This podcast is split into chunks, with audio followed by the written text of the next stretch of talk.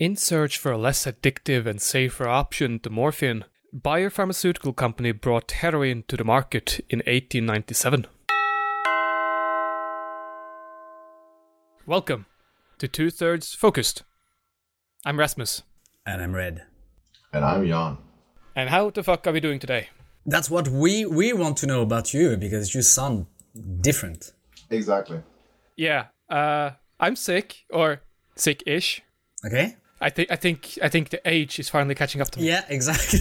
Well, you are old now, by definition. Officially, is that it? Yeah. Old. According to Hobbits, I'm not even an adult yet, though. Yeah, no, but you're not an adult. At the, I don't know, what was it, 16, 17? Dog's year. Dog's year, you're a fossil. Going by the medieval times, you're like, I don't know, five years away from expiring. Yeah. Oh, we'll see. Live. Oh, what was it? Live hard, die fast, make a pretty corpse. Something like that. Yeah. Okay. Yeah. If you want. We'll see how it goes. The German additive would be also pay your taxes. Yeah. No. Long story short, I woke up yesterday with a headache. I went to the forge as the idiot I am. Realized after 3 hours that no, this is not working, and I went home again. Yeah. And then I made some food, and I went early to bed, and I binged the last bit of Alex Rider Season 2. So what's early? 4. In the afternoon? Yeah. Oh, yeah, really early. Okay. Yeah, I know. No, I was expecting like 8 or something, but 4, yeah, okay. I had office stuff before, and another meeting with Jan of Multiple Products to get shit sorted out to get into Norway again. Mm-hmm. Which is a different story, but yeah, I'm out of grinders, and I'm customers waiting on grinders, and we're not getting as many grinders as we'd like because they have supply issues all over the world, apparently. Oh, okay. But there's that. Yep, that sounds familiar. Yeah, as am I realizing. But then I also woke up today and having a chat with you, and I was like, no, I am not a functional, coherent human being today. I am not doing anything. Today. So, I tried going back in and playing BioShock.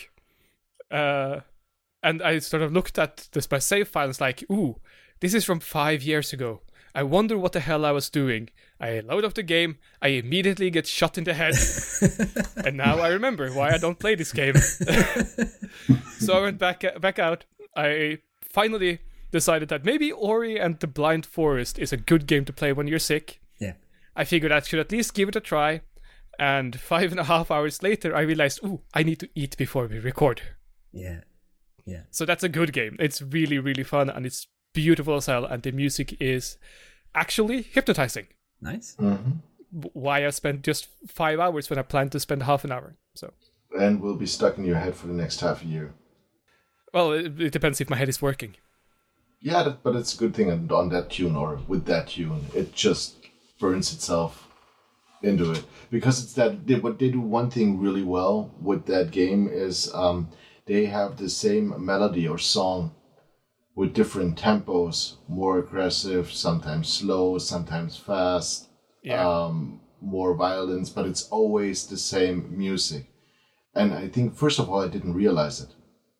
When Steph was playing that game, I was in the other room, and suddenly I was starting humming that song. And I was like, oh no, I know what they're doing, and it's working. Yep. It's a beautiful trick, though, to just have like one bass score, and then you have modifiers on top of it to sort of go with the atmosphere. But it feels like it all flows together, and it's like one expansive world. So when you're crossing from one zone to another, like there's nothing really telling you that it's a different zone, except like the colors change a little bit, and the music change a little bit. And then when you approach a boss, you can hear the music, and you can stand at the edge of the room and go, oh fuck, something is coming. And then you sort of creep into the room, and of course, like shit hits fan and all of that. Yeah, it's great. It's not. There is nothing to do. This game has nothing to do with BioShock. It's completely different universe, right? Oh yeah. It has nothing to do with each other. They are about as different as your two games can be, and still be on like a PC. Okay. But yeah, honestly, Red, something your kid might love. Yeah, I will look into it because he's currently looking for new games to play. Kind of a sad start, though. Yeah, but it's Yeah, I mean, maybe like the first half hour is a bit of a slow burn. Mm-hmm. Because like you're just put into the world and given sort of the backstory. Okay. And then of course it's what's the term? Metroidvania-esque. So you start with no abilities to really traverse the world, and then you get like a double jump, and you get wall climbing, and you get dash, and all of that, mm-hmm. which makes it easier to get through to different areas. And also forces you to backtrack. Yeah. And go back to areas you couldn't discover before that on old maps. Exactly. It's really nice. Okay. I'm looking into it. Yes. Cool. What's the title again? Ori and the Blind Forest. Okay. Great. But rest of my week. Yes, I did survive my own birthday on Sunday. Well done. Thank you. I heard I was dancing. I was getting to it. But on Saturday first, my stepdad had a concert. Which was one of those funny things. Like, it's really local to where I live now. But I didn't know where the place was. So my mom was texting me and was like, yeah, it's like, here's the address. And I was taking the subway down to the city. I was like, okay, but where is it? And I look up and it's like, there it passes me. I was like, ooh, I found it. But yeah, no, he and six friends or friends and sons of friends mm-hmm. Play like Irish folk music. Yeah. Nice. And Saturday was St. Paddy's, I think. Mm-hmm. Or it was close to it. Anyway. And so there was an Irish evening kind of thing. And yeah. my mom was buying drinks because it was my birthday. So ooh. And we bought food. So it was very long, very happy evening with nice. lots of food and drinks. And then I went to a dance party afterwards. Nice. With more dancing. Yeah. And then a dance class on Sunday. Oh, wow. Yeah. Which might explain sort of why my body was sort of rebelling this week, because I overdid it the weekend. But that's probably... And of course, like, Monday is also dance day. So it had 3 days of good amounts of dancing each. I'm not complaining, though. That was fun. Nice. Yeah. Sounds like a great weekend and nice birthday. Too bad it ended up like you being sick. But that's what happens when you're over 31 now. Yeah, I think it's more of a flu at the moment. But yeah, I think I'll be mostly back to normal tomorrow. Hopefully. Like, don't want to jinx it, but hopefully. Okay. Cool. And now I'll drink my 110% concentrated ginger as a tea to survive the rest of the podcast. That's good. Well, you're old now. It won't get better. only going downhill from here. Speaking of, Red. Oh, fuck you.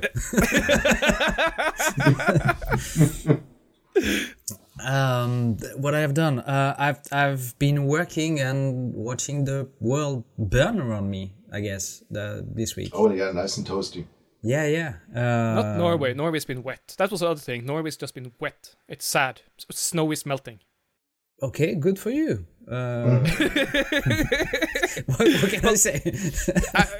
Yes, it's nice that it's no longer like ice on all of the sidewalks and in the forest and all of that. Mm-hmm.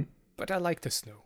Yeah, I like the snow too, but I prefer the snow in the mountain when I go to the mountain, not in the city when I have to drive or go outside. It's like you and most people. Yeah, because no people can't do that. They don't know how to do that. Well, I have to just maybe correct myself a little bit. I live in the middle of the Alps, so French Alps. So people know how to deal with snow somehow. But when I was living in southern France, it was a shit show every time. Like every winter when we had like half a centimeter of snow on the road, work was cancelled because the people couldn't go to their workplace. No, it was an absolute shit show. But yeah, here it's the snow is gone. Paris is burning. And yeah, you mentioned. Yeah, and that's pretty much it. Like same thing as we said last week. As I said last week, the government is trying to enforce new law about work and age of retirement. Yeah. So the bill has been passed. Like no vote in the parliament. There's an article in the French constitution that allows the prime minister to just pass it. A law without having to have the parliament vote or anything. Sorry, prime minister or president? Prime minister can do that. Okay. in the French tradition and constitution, the French president shouldn't interfere with the French affair. It's mainly here to name the prime minister and to have relationship with other countries. But that's not how it works currently. The president is everywhere. He is involved in anything and everything, and the prime minister follows the lead of the president. So it's very much an idea of the president to pass that new law, and the prime minister is just doing the job of having it passed. But anyway, people are not happy and they are in the street protesting, and the country is on strike, and it's been a shit show today as well, like every Tuesdays and Thursday for the past 3-4 weeks. I mean, the French are not famous for being well organized. No. But when it comes to revolutions and protests, you got your shit together. Oh yeah, we know how to do that. We've been doing that for so many years. And you've been doing what now? Tuesdays and Thursdays mainly. Thursdays, because Germany is starting on Mondays now. Oh, like, cool. Starting next Monday. Yeah, but Monday, next day after the weekend, we have to just get back on track. Still hungover. Yeah, hungover. Talk to the colleague, have some coffee, decide what we're gonna do the next day, and then you can go on strike and protest. Wednesday is the day for the kids, so no protest. Friday is already the weekend, so it leaves only 2 days to do it properly. Well, at least the priorities are straight. Yeah, always. Other than that, pretty much nothing. The kid was at home because teachers are on strike. I've been working on my new video that should be out by the time this episode is released. So is it a secret thing with the glowy bits that you showed me earlier? Yeah, exactly. Mm-hmm. So I've been working on these potions, like fantasy LARP role play potions, because I've seen that in a video like a very long time ago, and I was like, "Ooh, damn, that's pretty. I want to know how to do that." So I learned, and obviously I have to put my twist on the thing. So it's involved. I put some leather on top of that.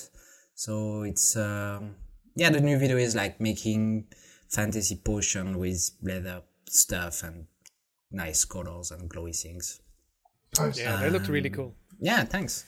So that's pretty much my week, and also insomnia and a lot of TV shows. As I ran out of episodes to watch, I'm back at watching all the season of Supernatural and Doctor Who again. So that's nice. That'll keep you busy. Yeah, it keeps me busy. You're starting in the 60s? Not in the 60s, because I'm not really into this kind of... I understand why people like the very old episode of like the first seasons of Doctor Who, but it's like too old and cheap for me, so to speak. Like it's like it's I don't want to say lame, because again I really understand why people are into that. The stories are great, but the way it was made at that time. It reminds me too much of the show that I was watching as a kid in France, and that I literally hated because it was like so badly made. So I have something against that. I started season 1 with the Bad Wolf and everything, and it's nice. Yeah, it's really cool to... currently at the end of season 3. So David Tennant and... Yeah, that's when he shows up. Or is that season 2? No, he shows up as on season 2, and it ends the arc of Rose Tyler, and now it's Martha Jones and the Weeping Angels, and it's great. So keeps him busy at night when I can't sleep. Just especially those Sweeping Angels would have exactly that effect on me. If I had a garden, I would have a Weeping Angel in the middle of it. Oh damn! I want one so bad, just to. And I would never come visit you. Yeah, same here. It's like fuck that. What about you, Jan? Yeah, I heard rumors about your kidney. and an eye. Yeah, exactly. No, not just that. Starting last Sunday, when the last episode aired, I think I mentioned in the last episode that Steph and I are going to Paris. Yeah. Well, spoilers, we won't. Yeah, and that's a good call. Yeah. No, we did not want... Because we had train tickets, and with the strikes being imminent, even at that time, and now it's for sure that they're going to go on strike on Monday, which is exactly the day we would have taken the train. Mm-hmm. With everything going on in Paris, it would not have been an enjoyable trip. Especially Steph starts her new job at the beginning of April. So, like, after that weekend, we come back. Yeah. And, yeah, that was just not something we would enjoy or go in with a good feeling. Not sure if you've seen, but it's not only the trains that are blocked, but also they blocked some airports, and some workers are on strike at Disneyland in Paris. So some shows are cancelled and... Yeah, everything is going to shit. Also, you don't want to go through Paris when you have angry mobs roaming the streets and setting cars on fire. Nope. Not what you understand, like on a romantic weekend getaway. Or can be very romantic to have dinner next to a burning car, but exactly. Depends on the style you like. It's not getting cold. Only if you're upwind. Well, we did the next best thing. We booked for Prague. Oh, nice. Prague, yeah. So... we were able to cancel everything without any extra cost. Cool. Oh, that's good. So we just decided to postpone everything and just take the car, and not being, dependent on any of the trains. Because transportation can be a wonderful thing, but if you don't know if it's going to be going or not, then it just kind of sucks. Yeah. So I'm taking full advantage of having a business car for private use, and we're just driving down to Prague and just taking a 5-hour drive. Cool. Oh, it's not worse than that. No, so it's just 5 hours. It's 5 to 5.5 hours, depending on, because they're on strike now in Germany, starting on Monday. Also. Everybody's fucking striking. Yeah, exactly, because they want more money. And from what I understood, or what I was told today, there might be some tunnels that are closed off because of that. No. Like closing the country. I'm not sure. I still have to do the research, but I can drive a different route, and then it's gonna be 6 hours instead of 5. So I don't care. Yeah. But I'd rather be mobile with the car and decide where I go. Okay. But we got a nice Airbnb in Prague, and we're gonna enjoy that trip. So nice. Looking forward to it. Yeah, we're gonna make the best out of it. And the rest of the week, Monday started with an interesting business trip. Mm-hmm. Pretty close by, but just from the project perspective was pretty interesting. And the rest of the week was just normal office work. We had a game night on, was it Monday or Tuesday? Well, friends of mine. So we had the first big barbecue of the year and just played some card games. Nice. Wait. Are you trying to tell me that the rest of Europe already have spring? Yes. It was kind of feeling like spring. I mean, it was warm enough to stand on the balcony and do a barbecue with only a sweatshirt, so that wasn't too bad. Yeah. What kind of game? We played a game called Wizard. Okay. Which is don't know that one. Yeah, can't really explain. So you take a Jamie reader and you play with it all night long? pretty much. There's wizards, there's dragons, there's fairies, there's different... It's basically a numbers game, a card game with numbers where you have with different colors and stuff like that, and one beats the other one, and you actually have to... Yeah, it's fun. Who's interested can look into it, but... Okay. Yeah, that one. There was a lot of yelling and a lot of wine. It was fun. Sounds like a fun night, yeah. Yeah, that sounds good. The rest of the week was basically normal work, and today was kind of a special day at work because I did buy a new camera. Oh, of course you did. Yes. Nice. What kind? Yeah. The one that cost you a kidney and an eye? Yep, yeah, exactly. Okay. I got myself, fulfilled myself a long dream and got myself a Leica. Nice. So it's it's almost 70 years old M3, the classic one. Yeah. It's probably the ones that you, if you watch old movies with the reporters and stuff like that, the camera you see the most. That's the one they have, yeah. Because it's been built from, I think, 1952 till 60-something. Mm-hmm. So it's been built for a long time, and this particular one I have is built in 57. Nice. Have you tried it yet? It's absolutely beauty. Excuse me? You've tried it yet? I got it today, and I loaded the first roll of film, and I was able to shoot the first, like, 10 pictures before it was too dark outside to go any further. But yeah, the feeling of the camera is amazing. I bet. I can imagine. And it's built like a tank as well, isn't it? Yeah, exactly. It has a brass body. Like a broadcast body, and you would not believe that it's a mechanical camera. There's no battery in it, and everything feels so smooth, and the trigger, it's hard to describe. I couldn't believe it. Yeah, so I'm really, really happy, and it's one of those cameras where it's not just like a toy, but it's something that's gonna live at home forever. And I'm not talking about in a shelf, because that thing's made for shooting pictures. Yeah. Oh, yeah. Yeah, no. Yeah, I think you go to hell if you don't use it enough. Oh, yeah. Exactly. No, that wants to be used, that camera.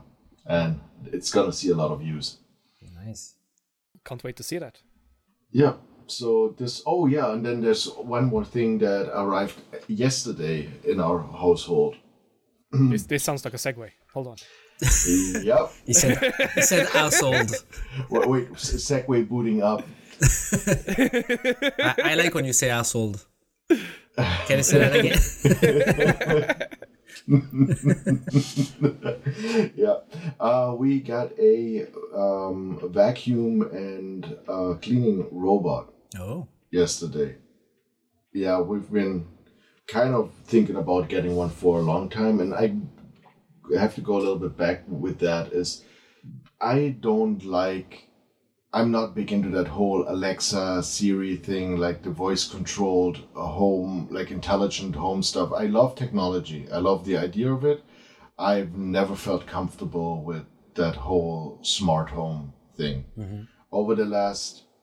Well, when we got our house about 7 years ago, there was the question of putting in, like, intelligent switches and basically an AI. Yeah. Controlling the whole house, like just making the whole house smart, and we decided against it. Mm-hmm. Just because it didn't want that kind of stuff that can be controlled externally. Yeah. And so I'm the same. We're one of the only houses of our friends that don't have an Alexa in every room, or like a Sonos system paired with Alexa, or the whole Siri's deactivated on my phones, because I just am not feeling comfortable with it. Yeah. And looking back now, I realized is now, well, we have the smart thermostat, which is on its own, which can be controlled externally. And also we're now having the vacuum robot, which the first thing it did was driving through all of the rooms and scanning them, and showed us a 3D map of our rooms to like put the cleanings on. So I'm like, I don't know how comfortable I am with that. But then we have Clean Force, and it's also mopping them at the same time. Yeah. So I'm like, well, welcome Skynet. So that's to make it. The only thing that Steph and I said is to keep it equal. So is to get a second one. For the second floor we have in the house. And also because we figured out you can radio control them, like over your cell phone. Yeah. Ooh. That means there's robot war starting next week. It's taking two kitchen knives to it. It's like the people buying dogs. You know, you buy a dog, and after 3 months, your dog feels lonely, so you buy a second dog, and then the second dog feels lonely, so you buy a third dog for your second dog. Yeah, there's already two things we did to that. First of all, you can give him a name. Yeah. So the first name, we decided against Dobby, and went with Putzel, which is like kind of the German version. No, yeah, Putzel is like something you would call like a cleaning lady, but not in a nice way. Okay. But with the L in the back, first of all, it makes it a male name, and also the Swabian le or el, and behind makes something like nicely, like something in a nice way. Okay. So this is Putzel, and the next one is gonna be. Oh no, I have to think about if I can translate that. No, that's not really like visual, which means basically the cleaning, the swiping function, like swipeable, just giving like the dice names to pair them up.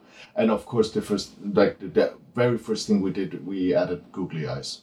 Yes, of course. So that thing's driving around with googly eyes, and yeah, it's kind of cool. Feeling watched. Like you hear that little noise coming in, like in the bedroom, and you see it like slowly turning around the corner, and you see the googly eyes just going from left to right. I'm like, this is weird. This is so weird.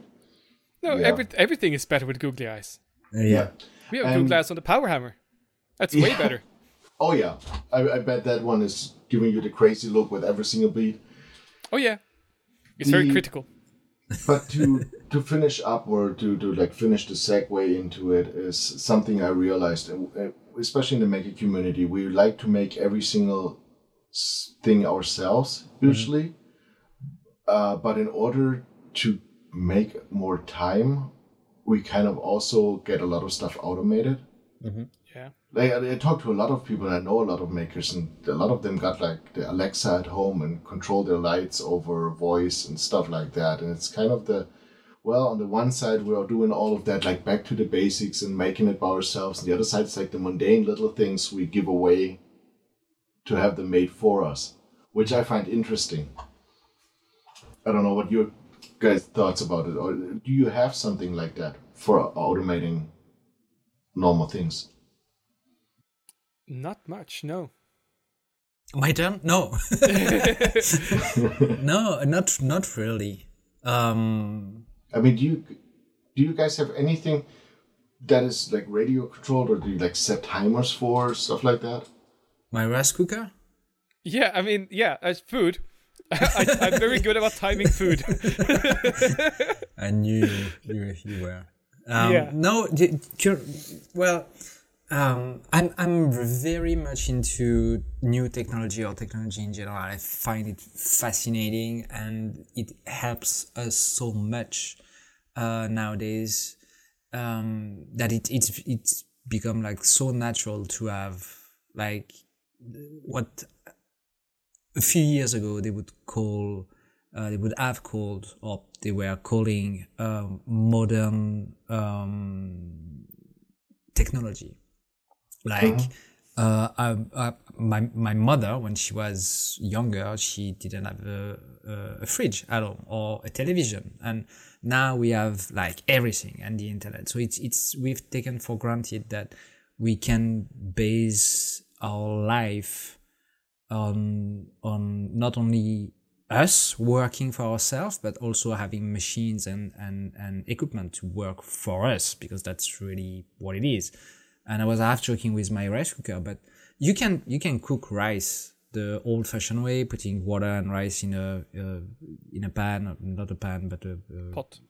A pot, yeah, thank you. Yeah. And just cook it as it's been done for hundreds of years, thousands of years. Now I have this fancy rice cooker that sings me a song when it's all ready and done, and it's wonderful because rice is perfectly cooked all the time. Yeah, and I assume it is Japanese. And it's a Japanese one, of course, and it keeps it warm. The fact that it sings to you, so it gives it away.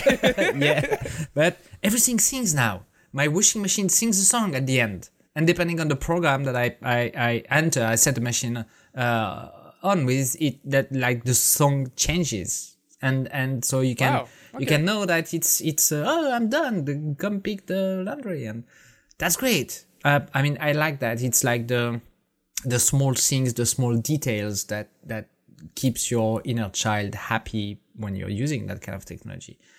I remember my grandmother was going to it was not the fountain, but it's something. It was just next to the fountain where all the ladies of the village were gathering on the morning to just wash the clothing of the whole family, and especially my grandfather was a coal miner, so the clothes were black, absolutely black, when he was coming back from the mine. So, and it was a minor village, so every lady were doing the laundry together next to the fountain every morning.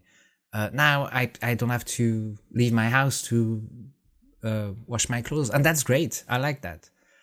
But it scares me a little bit because, yeah, as you said, Jan, it's like it helps you, saves a lot of time and effort, but it also kind of makes us very lazy in a way. And I will probably try to develop and explain a little bit later, but I don't like the idea that something can be controlled by someone else when it's in my house as well. Like you were talking about Siri and all of that. I have one. I've been given one a few years ago. I tried it for like a month or so, and it was kind of funny to say, hey, it was an Alexa. Alexa, play that song for me. And yeah, okay, that's fine. That's funny. But being listened all the time, I don't like that idea that everything is recorded, stored somewhere. I mean, I don't care. I'm not talking about anything specific when I'm in that room. It's usually my workshop, so it's me working and listening to music or podcast. But I don't like the idea of my conversation or data or information being stored and used, not against me now, but it could be one day. Like you mentioned Skynet, and we are not that far away from it. With all the AI thing going on, plus the other stuff, it's kind of weird. Especially with ChatGPT, like the fourth version has been out like last week, and it's amazing what it can do. But it's also fucking scary. And again, I will probably develop, but I'm gonna let you talk, guys, because like as a teacher, like it can't be good for society to have a computer do everything. Do the thinking for you. Yeah, do the thinking for you. Like if you know these apps now that you have on your phone that can instantly translate whatever you do in any foreign language. That's great when you're traveling. But that's fantastic. Yeah, it's actually something I'm looking forward to, because language is the biggest barrier when traveling. Yeah, but so it you will never learn by yourself because you have the app now. So what's the point in? Some people could say, what's the point in learning a new language or foreign language because you have these apps? What if you run out of battery? What if you lose your phone? Yeah, but I'm not so critical against that. What is that? For when it comes to languages, because there's so many different languages, and you can only, I like learning a new language, mm-hmm. but it has its limits. I know that I'm at max gonna learn probably another, like after I mastered French, or not mastered, no, mm-hmm. God forbid, I'm not gonna call it mastered. But as far as you've gotten good enough not to get punched in the face in the streets of Paris. As soon as I can have a conversation in French, I know already that I want to learn Spanish. Yeah. And then maybe one other language if I find the time to do it. But this is where my limit is set. And I can get around with those kind of languages like pretty far. Mm-hmm. But having the convenience of having like an in-ear plug that in real time translates something. Yeah. This is like the dream of the, what is it called, Babelfish? Yeah. Like this is something that would be a dream, because even if I learn a language, I'm not comfortable in joking in that language or having light conversations in it, because I'm not comfortable. I'm not fluent in the language. Doesn't matter. Having a translation like that would make me like take a barrier out, like something that's just maybe in my brain, but it would make it a lot easier to communicate. No, I totally get that, and I really enjoy. I enjoy the idea that people can now travel more easily because this language barrier is removed thanks to those apps, and so people can communicate more easily, and everybody can discover places and countries they would never have been because language barrier. It helped me a lot back in China. I bet. The translation over that Google, that automated system, and that we're talking about 8 or 9 years ago. Mm-hmm. Like, it was in the beginning stage. Like, the sentences were funny as heck. Yeah. When they would write me something down and I would see it, but you could make the sense out of that, what they wanted from you. Mm-hmm. And you would translate it back in simplified Chinese, and you would see them and they would smirk a little bit because, they just read a sentence that probably made no sense in a certain way, but because of the words, they could piece it together, and that would have never worked without that. For sure. But for the past few years, really, for 2-3 years, the mm-hmm. progress that have been made in that kind of stuff are just amazing. They've been working on automated translation for 40 years, 50 years maybe. And I remember when I got my first internet connection when I was a student, I tried all that kind of stuff. And it was nonsense. It was translating word for word, and there was no logic. And therefore you could say, no, I need to learn of the subtlety of a language because the machine will never be able to do that. Now they can. With AI, your translation is perfect. It can also take into consideration different situation and adapt to that. So the context is also very, very important when you're speaking a language. And it's now able to follow the subject of the conversation. Yeah. And take that into account when translating. So it's much more dynamic. Yeah, but this goes a little bit more into the AI, about the, Skynet thing of making itself aware. Mm-hmm. But how do I phrase that? In the past, I was more scared about people that control the technology are spying on me. Yeah.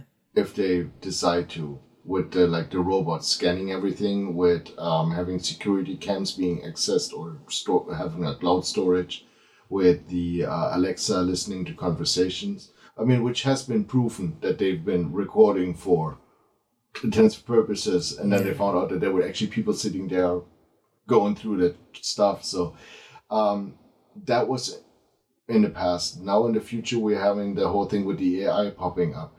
I'm kind of scared when the connection appears between the automated systems that we have and the AI stuff on the other side. What are you afraid of? There is they're trying to control you, the machine will take over? No, because even behind the AI, I'm not talking about that being self-conscious. I'm talking about people controlling the AI, basically, letting that stuff do. You can tell it to write a code.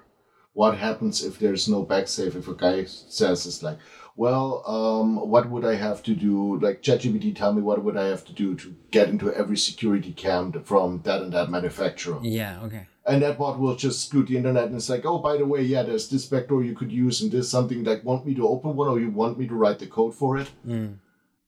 I certainly hope that there is a kill switch somewhere and there is some barriers put in place by the guy that programmed the AI. For now, I think it's very young technology, so to speak. So it's probably a little bit wild and crazy and yeah, but it already writes programs. Yeah, for sure. I have a buddy of mine that just throws everything in he needs as an Excel, and that thing creates it for him, or even I think some Python programming and some other stuff. Mm-hmm. Some of not all of the programs work, but he said there's some pretty advanced stuff in there. Yeah, for sure. Yeah, I can figure out. I've seen this week on Instagram a video of a guy saying, build me create my own business for $100 and create a website for it. And ChatGPT was able to do it here's the code and here's your website. And in order to create your business, you will have to do that. And it will cost you less than the $100. So it's absolutely amazing what it can do now. I think the danger is really, as you said, these people trying to use it in a wrong way, but it's always been the case. I mean, a knife has been made to cut food and pelt and skin, to just keep us warm when we are living in a cave. And one day, one guy just decided to stab his neighbor And it's all the same thing all over again. It's a tool is just a tool unless you use it as a weapon. Yeah. And so is the technology, I think. I think that's the very important distinction. That all of these AI things and smart systems in our house and all of that, they are tools to make our lives easier in theory. Mm-hmm. But of course, like with a knife in the hand of someone who wants to do someone harm, that can also be done. Mm-hmm. Yeah. And but then again, like you're just making another set of tools to do harm with. You're not limiting someone's ability to actually do harm. It's like leaving a lot of knives laying around in the open. Yeah, kinda. For someone to pick up. Yeah, I don't think that's a metaphor that's too wrong, actually. But for me, it's always been... all of this technological progress has mostly been a trade-off. Like, it's convenience versus security or stability or safety or something like it. Mm-hmm. Mm-hmm. And when it comes to the example with the washing machine, like, that's an easy trade-off. Although in the beginning, you might lose the security of knowing your clothes will not be destroyed. Yeah. And it was also the end of part of your social life, so to speak. Yes, also. And that sort of goes to the same with using a car instead of taking the bus. Mm-hmm. So sort of keep it a bit simplified. You do get more exercise by going to the bus stop and taking the bus and then going to where you're going from there than if you just take the bus or just take a car. But you also lose out on the possibility of connecting with people along the way, which I think is very important. Yeah, I don't know how is it to take the bus in Norway, but from my experience in France, in Japan, and in other countries, people don't want to talk to each other when they're in the bus. I don't want to talk to people in general. So my point exactly. But it's a community thing. There's a possibility of connecting with someone, even though you might, generally speaking, not want to. Yeah. At least you are amongst people. And I don't want to be amongst people. You and me both are very, very, very similar there. Mm-hmm. But I also noticed with myself that if I haven't seen anyone for a week, just being out and seeing other people makes me feel better. Yeah, for sure. I don't need to actually interact with them to get some of that community feeling back or belonging. Yeah, but looking at that technology would be a good thing because it gives you the choice. It doesn't take it away from you. Nobody's keeping you from taking your laundry to the laundromat and talking to people if you want to go on somebody's nerves. Yeah, by all means. But I think maybe that community thing is a bit of a sidestep from the actual conversation because, I also very much agree that the security aspect of all of this, it's not so much that it is scary right now, but it's a lot of uncertainty about how all of the information and all of the access that we're giving to the internet can be used and misused in the future. Yeah, and it's maybe not even the misuse. Maybe I'm interpreting too much into it, but it's, for me, it's the not knowing.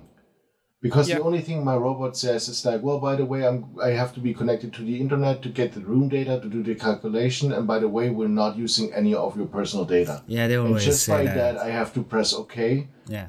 And actually, I have no clue what happens with the data at that point. Well, to be frank, know. Like, I don't care. It's like I let so many people into my house.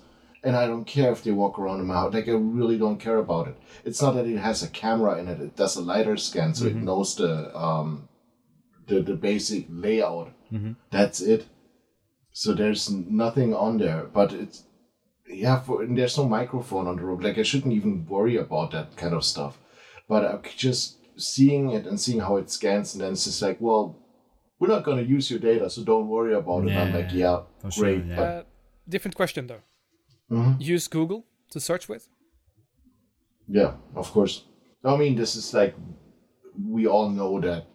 Yeah. You remember the picture I sent? It's like, hey, you want me to save your grocery receipt? No, I don't want that. Well, then just tell Mr. Incognito.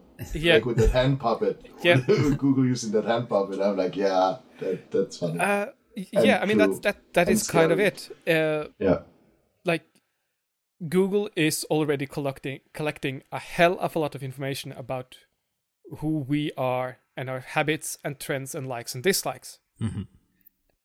But we don't notice, we don't see it because, like, granted, yeah, with the EU directive that came out a couple of years ago, they are now obliged to tell you all of the information they're gathering and if you need to consent to it or not and all of that. Yes, but if you don't consent, they're going to lock you out of the stuff you have to do, basically. Yeah, to a large extent. But my point being, we know that. Like, consciously, we know they are collecting a hell of a lot of more information than they need, mm-hmm. on the off chance that in the future they can use this larger data set to make more money out of us by being better at marketing things to us that we don't need or want or even knew about, just because they want to sell more ads so that other companies can produce more things to shove down our throats. If I'm just finished. Go for it. Like, I find that thought a hell of a lot more scary, but that feeling is easy to ignore because it's not in my face all the time. Yeah. I also have like one of the Google Dots things that I got because I've used Premium. Mm-hmm. I haven't even set it up since I moved to Oslo. One thing is, this apartment is from the 70s. There's not a lot of outlets, and they're all very inconveniently placed. Mm-hmm. So it was an honestly hassle to just make the thinking of where should I put this, and I was like, I'm not going to bother. Yeah. Mm-hmm. But even then, when I had it set up, the microphone was always off because I don't want it to be actively listening all the time. That creeps me out a bit. Yeah. Granted, it's still Google who knows who I am with all the things I search and the website I visit and so on and so forth. But that feels more like a conscious decision at the computer. Yeah. Than me having a private conversation with someone and the microphone happens to be picking it up and someone listening to it. That is true. I understand. You're absolutely right. And that's the same for me. Like when I'm logged into Google with my account and I do a research, I know it's stored and analyzed and they know what I search for, where I am with my cell phone, what I buy online. That's kind of okay because I don't really care. I know that it's mainly used in order to give me more targeted ads and they try to sell me stuff that I probably don't need, and so they're trying to make money. My real issue... Sorry. Yeah, no, just a sidebar after there. Yeah. I think you are pretty much sort of in the same boat as I am, where we have never really had enough money for targeted ads to work because we don't have the disposable income to just spend on things that look shiny. Yeah, exactly. When even though there is a nice ad for something that I might want to buy one day when I have the money, I never click on it because I don't have the money to spend right now on that stuff. So it doesn't really work. So I don't really care. And for me, ads always been a red flag. Like every ad banner that comes up, every Instagram post that tries to sell me something, mm-hmm. is for me automatically something that I see as negative. Yeah, right. I don't know. I've always been this way. It's like if you hold something in my face and it's like, here, look at that, buy that. Sometimes there's some nerd stuff. I laugh at it and I swipe it away because I don't want to see it. Like, because the cell phone is that where I see the most. I'm using AdBlock on most of the site on my computer. I have YouTube Premium, so I don't see any commercials there. I don't watch television, like normal state television for commercials. I haven't watched in 12 years. Yeah, same. I happily pay for Netflix, Amazon Prime, or the other ones to watch that. The second they come up with advertisement, they're gone. Yeah. I hate getting a push in my face. I am the same. If it's well done... Sometimes you see something and you look at it and it's really well made. Yes. Also, if you watch, and this is one of the big things with us YouTubers, if you watch YouTubers with a lot of followers that have everybody just mention Squarespace, mention Skillshare, mention any of the other ones. this is actually the only kind of advertisement that gets through to me, because I watch a YouTuber and I don't know when this part is coming where he talks about it. And even if I skip it, it's just in your head, like constantly reminding you. So this is something that influences you. But other than that, yeah, I don't have a positive association with advertisement. I'm the same, but it is twofold. One is, I am highly suspect of anyone who just wants to sell me things. Mm-hmm. But at the same time, sometimes I click on the ads because that is the exact result I'm looking for. What do you mean? No, like I'm looking for flights. Yeah. And I know the flight company I want to go with. I just want to double check if they're flying the route I'm going. Okay. Then of course, yeah, I can click on the ad because like, oh, I scrolled like past the top 7 results, plus minus the ads. Mm. And the company I don't want to go with is not in the search result, but it is in the ad. I'll click on the ad because it's easier. Yeah. And it is the exact thing I'm looking for. No, yeah, for sure. I mean, that being said, I also use ads a lot. I think to sell your own stuff. Yeah, I think my marketing budget is at nearly $100 a month at the moment. Yeah, you need to raise it. No, I don't have stock left.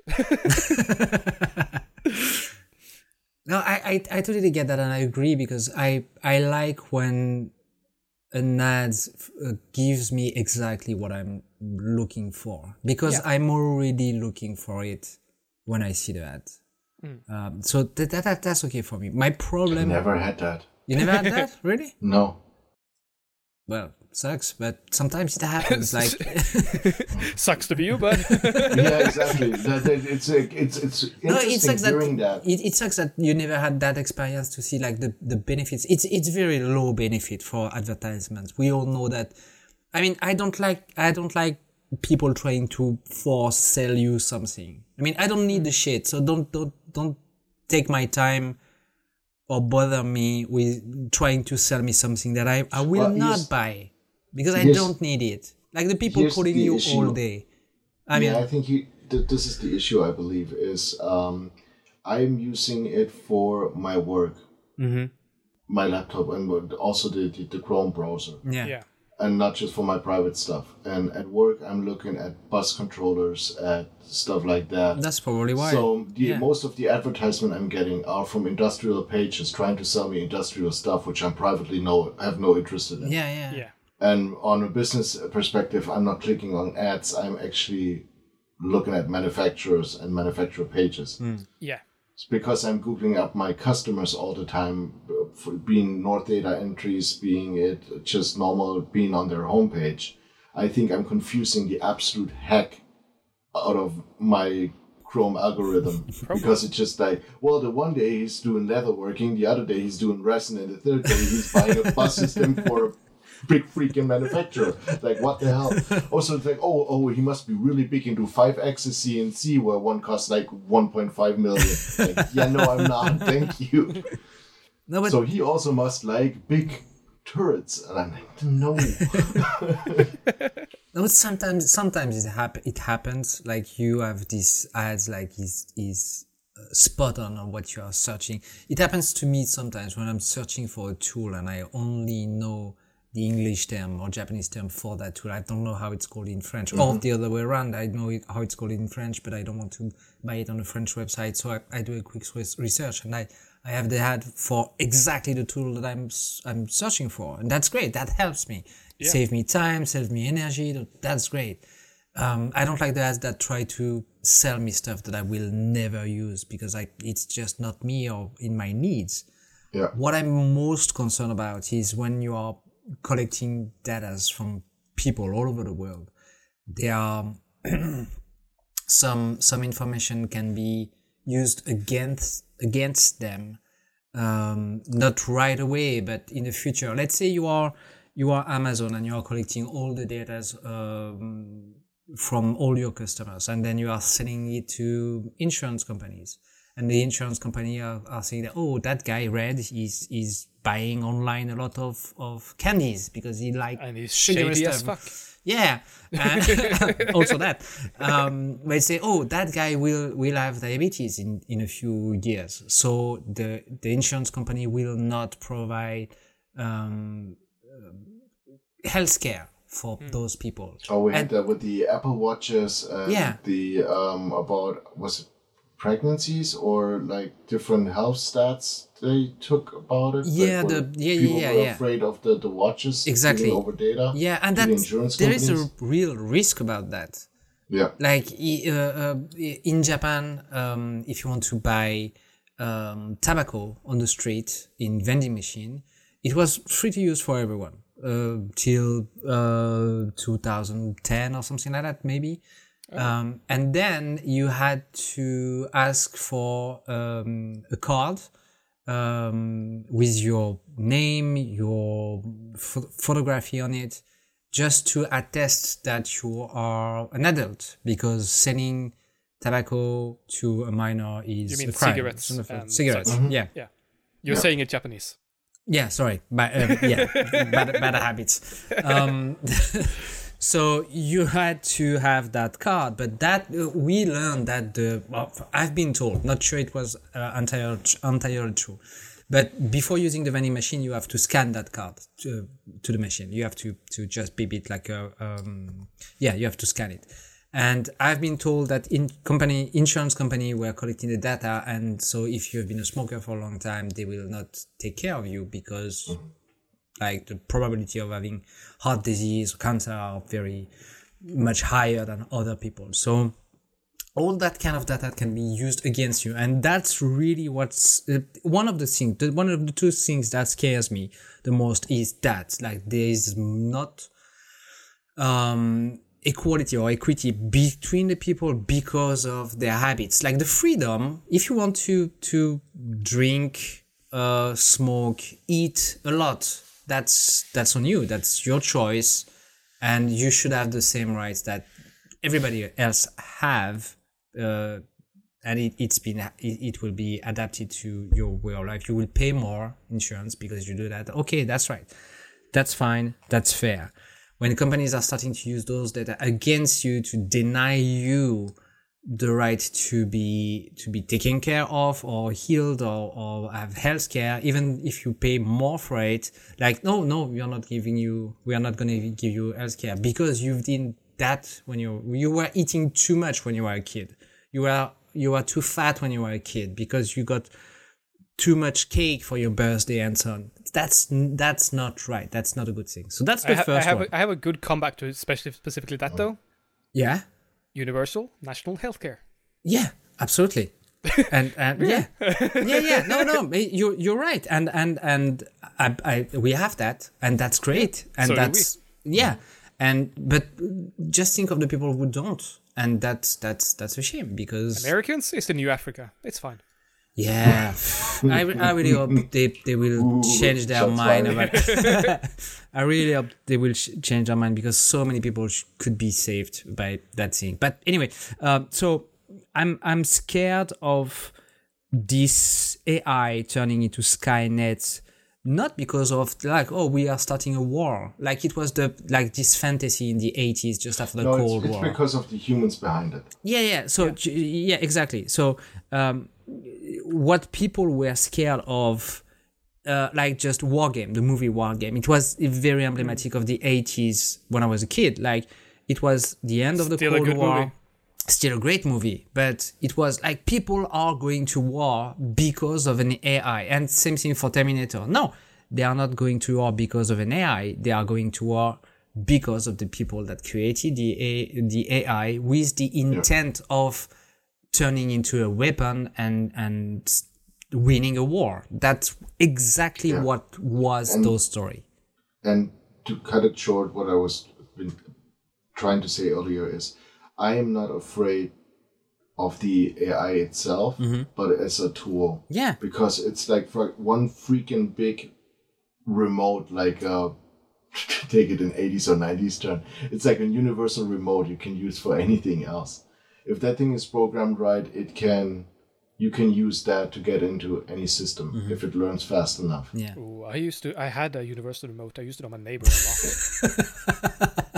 But this is maybe it's just me being old and being afraid of like new stuff because of mainly not understanding. I was kind of taken aback when my electrician asked me 7 years ago when we bought the house and they did the electrical work new if I wanted a network connection in my kitchen next to the fridge. Yeah. And I'm looking at him like, what now? Yeah. It's like, no, I'm not going to have a computer here. Well, but maybe you want a smart fridge. A what? To do what? You have the option of having a smart fridge and so what? You put the grocery list into it and it orders automatically I have no idea. Yes, I've never checked on it, but apparently there are fridges that can even recognize what's in the fridge. Yeah, sure.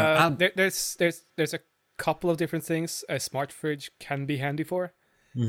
One is it actually can keep track of what you currently have in your fridge and what you normally buy. And in sort of the world of Amazon, also order that for you. It can probably also... Oh, your fridge would quit in a week. Buy food for Rasmus? No, come on.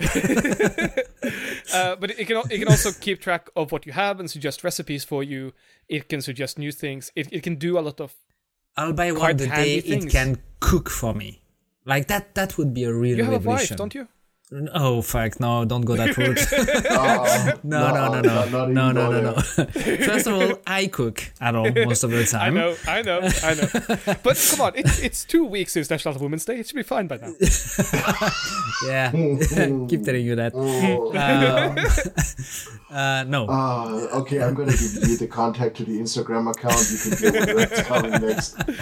No, but my point being, surely. Machine and AIs and technology can be great unless it's used against you. And so the intent of the programmers, the guy that created this technology and AIs or whatever is very much what's important here. Every technology is a tool, and as a tool it can be used for good thing and bad thing. So that's my first concern, like how we're going to use this new technology, how we're going to keep it safe for everyone and be sure that it's not used against people or to do harm or, as you said, Jan, like create, go on any AI website and create a new weapon. Tell me how to open all the security of that place or this bank or whatever. So I hope the people that are creating those stuff are watching it. Like, you know, that you can set an alarm on research for certain keywords. Like, I hope there is something like that going on now and even more in the future. So that's my first concern. My second one, as I was telling earlier, is that we are going lazy. We are really going lazy with that kind of stuff. I have a friend on top of his fireplace. Above his fireplace, there is a very nice frame with a quote on it that I really like. It says, "Respect your parents. They had their degrees before Google was a thing." and obviously it's supposed to be funny, but it's very, very true. Like A buddy of mine, short interrupt, had one that they gave their parents that was mounted in the kitchen that said, "Be nice to your children." They're the ones selecting the retirement home. That too. That's also true. That's completely different. No, but I get you. Yeah. You understand what I mean? When I was a student, I started. The internet was not even seen yet. The first contact that I had with internet was probably in my third year. Like having internet at home. It was a thing since the end of the 90s, but the first time I got internet, I was in my third years of my Japanese studies. I was already 23, 24, and now it developed. Please note the amount of self-restraint going on right there. Yeah, I'm trying not to tell too much. But I finished... Back in my days, it was not a thing. We had books. And it was the case. I remember going to... The rubber boots were made out of wood. We went to the library and we read books and we wrote stuff. And now, the last years of my teaching, I was like, you can't use internet to do your homework because you will not learn a damn thing if you go on a website that can sum up a book that I'm trying to have you read. It's pointless. So now we will also have to adapt the way we will be teaching children. Like you can't give homeworks anymore because ChatGPT will do it instead of the children. So everything, if you really want to check that a student has learned something, you will have to check by yourself in a classroom during an exam, face to face, one to one. That's not a bad thing, but I mean, it sucks that you will have to lose faith in your student because you can't just trust them. The temptation is too big. It's too easy. It's too convenient to go on a website that can do anything instead of just you spending hours learning the shit that you're supposed to learn and that you've signed to learn willingly going into that class. So that's a bit of a concern as well. I hope same way we will have the same thing. It's bias. Like vacuum, but yeah. We will have some stuff put in place to make it like a good tool and not like the bad tool used because you're tempted to just gain time and just go for another party tonight instead of doing your homework and learn the stuff that you're supposed to be learning. Yeah. Also, like vacuuming and mopping the floors can be a workout in a house. Mm. Other than like laying on the sofa and watching the robot go through. Yeah. I think this is, what would be a great example for that is the movie WALL-E. Yeah, I was thinking about that earlier during the conversation. That's exactly it. That's something that came to mind when I saw that robot and it's like, yeah, great, I don't have to vacuum this week. And I'm going like, oh, wait. Damn it. They made a movie about this. I'm going to go for a walk. Like, I'm going to take the camera. I'm going to go out for a walk. Yeah. I'm just going to do that. Yeah. What I really liked about WALL-E is not the fact that they are all not walking. They are all in those flying armchairs. And so they are not doing anything and they are getting fat and lazy. Yeah, that's the point. They are not paying attention to each other and they have to bump into each other, create an accident in order to realize that there is another human being living next to you and to engage in a conversation and then reconnect and go towards a happy ending, hopefully.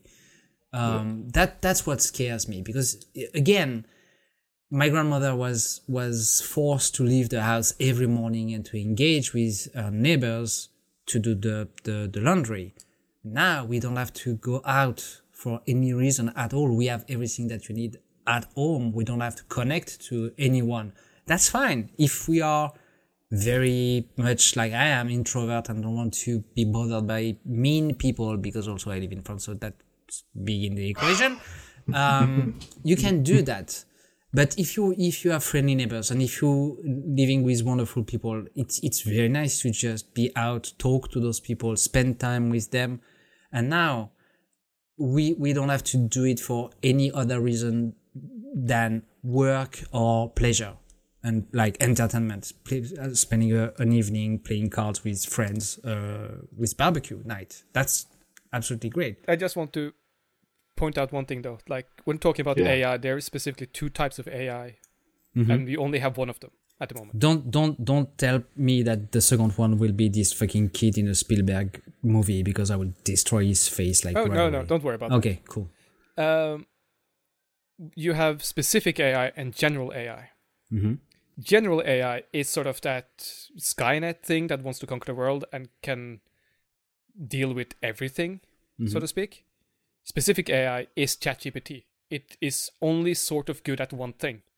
What do you mean one thing? Like chatting with people? Giving answers? Yeah.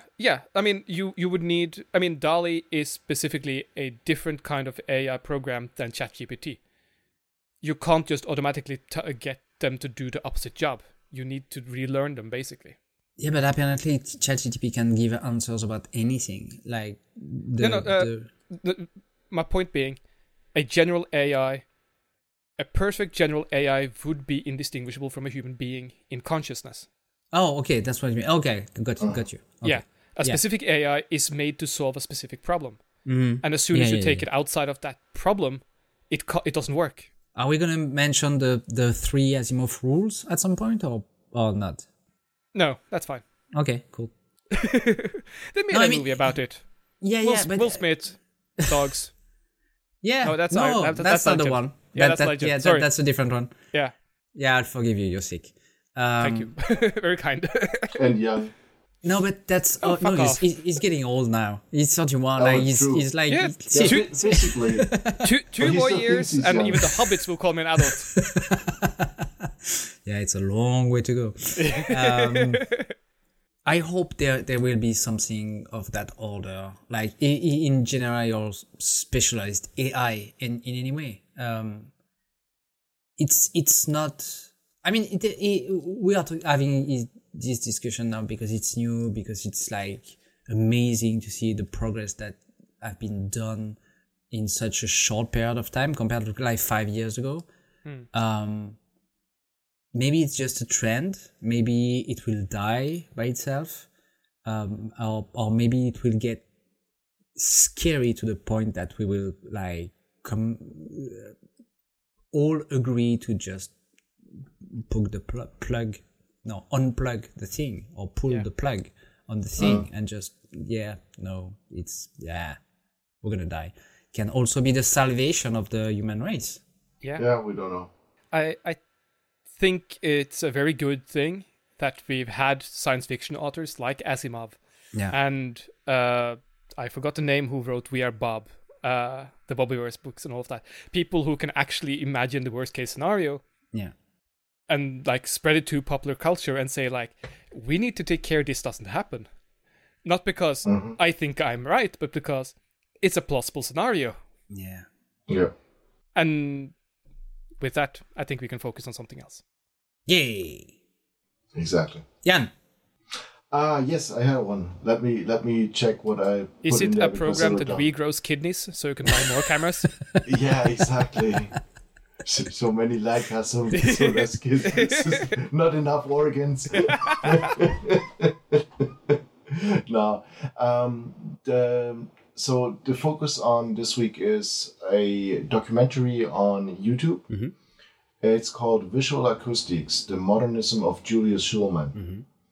And the guy was a photographer, and he died, I believe, in 2008, but he was born in 1910.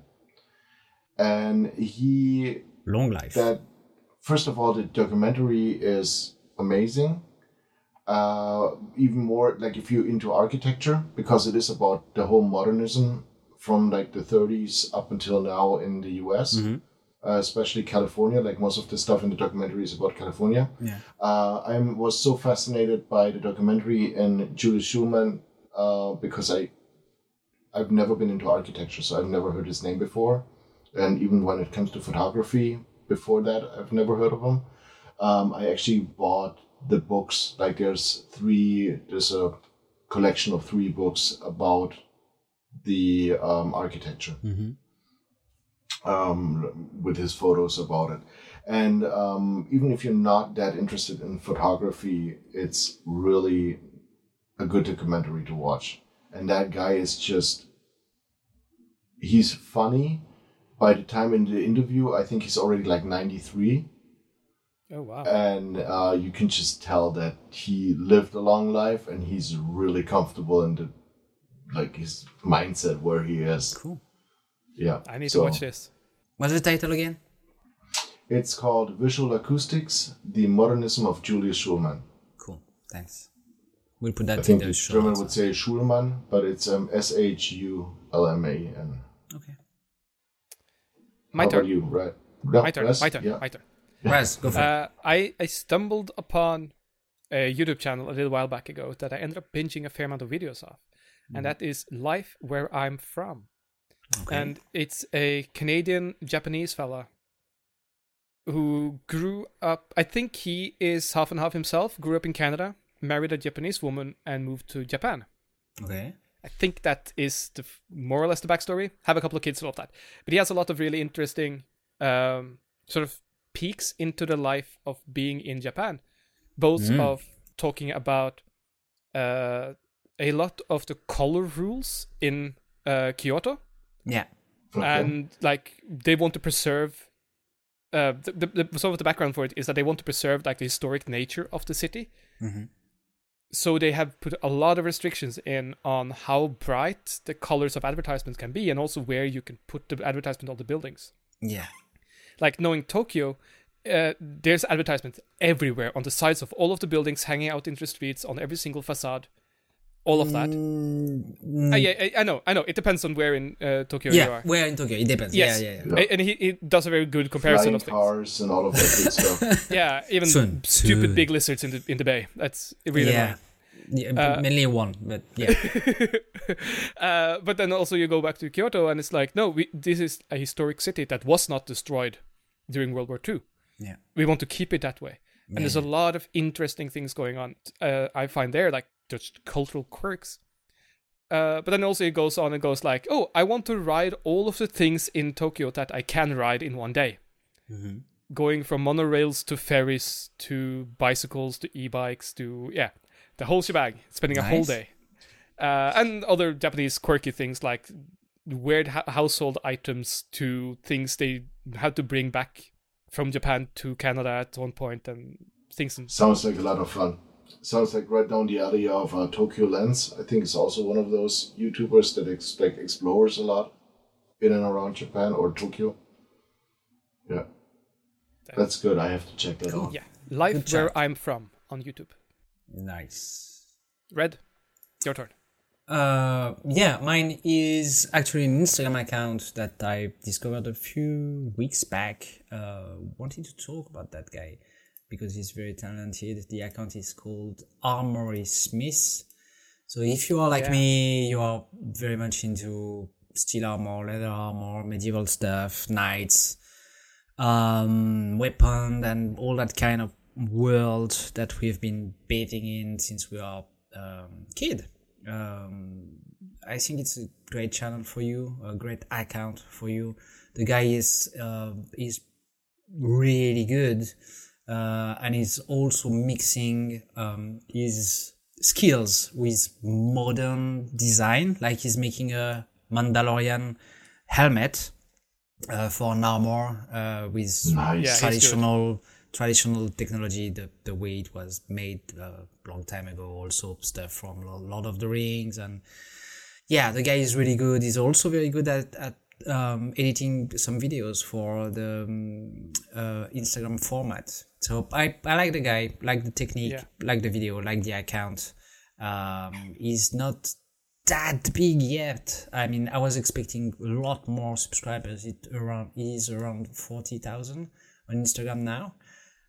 His YouTube channel is fairly big, I believe. But I wanted just to push the Instagram account just a little bit as well. But also YouTube, probably TikTok as well. I'm not sure, but his YouTube is around 20,000 subscribers, 19, something like that. Really? So I thought it was more. No, last time I checked, it was around. Yeah, 19, I see it now, 000. But I think he's Ukrainian, if I'm not mistaken. Yeah, I think so. I think he has one Ukrainian, one Russian channel. I'm not sure exactly which one it is or which language it is, because I'm an idiot when it comes to those things. He has one channel that has 200,000 subscribers. Okay, so... And then he has a purely English-speaking channel in addition to that. Yeah, the one linked to his Instagram is like around 19,000 subscribers. Anyway, he's doing great stuff. Nice guy. Nice guy. I don't know him, but I like what he does. I like his videos and his work. So if you he's really cool. into that kind of stuff. And especially check out the Mandalorian build he does. Yeah. Because that's really cool. I think actually that build was featured on That Works channel as well. Maybe. I think don't know. Okay. I believe so. Okay, cool. Yeah, great stuff, cool stuff. Yeah. And also go watch The Mandalorian, because that's also freaking good. Yes, it is. Last episode was kind of weird. Was it? The third one. Or was it the third one? Yeah. It was the short one. Well, it was short Mando. It was a lot of other stuff. No, but it was around 30 minutes. It was around 30 minutes, and the second one was 1 hour. So it was a real short episode compared to the previous one. I didn't notice it was that short. I just... Yeah, it wasn't much Mando in it. I guess that's all we need to say. Yeah. But no, it's good. You have to... Yeah, go watch it. It's really good. I like it. Yeah. Any other little tidbits? Don't think so. Yeah. Good.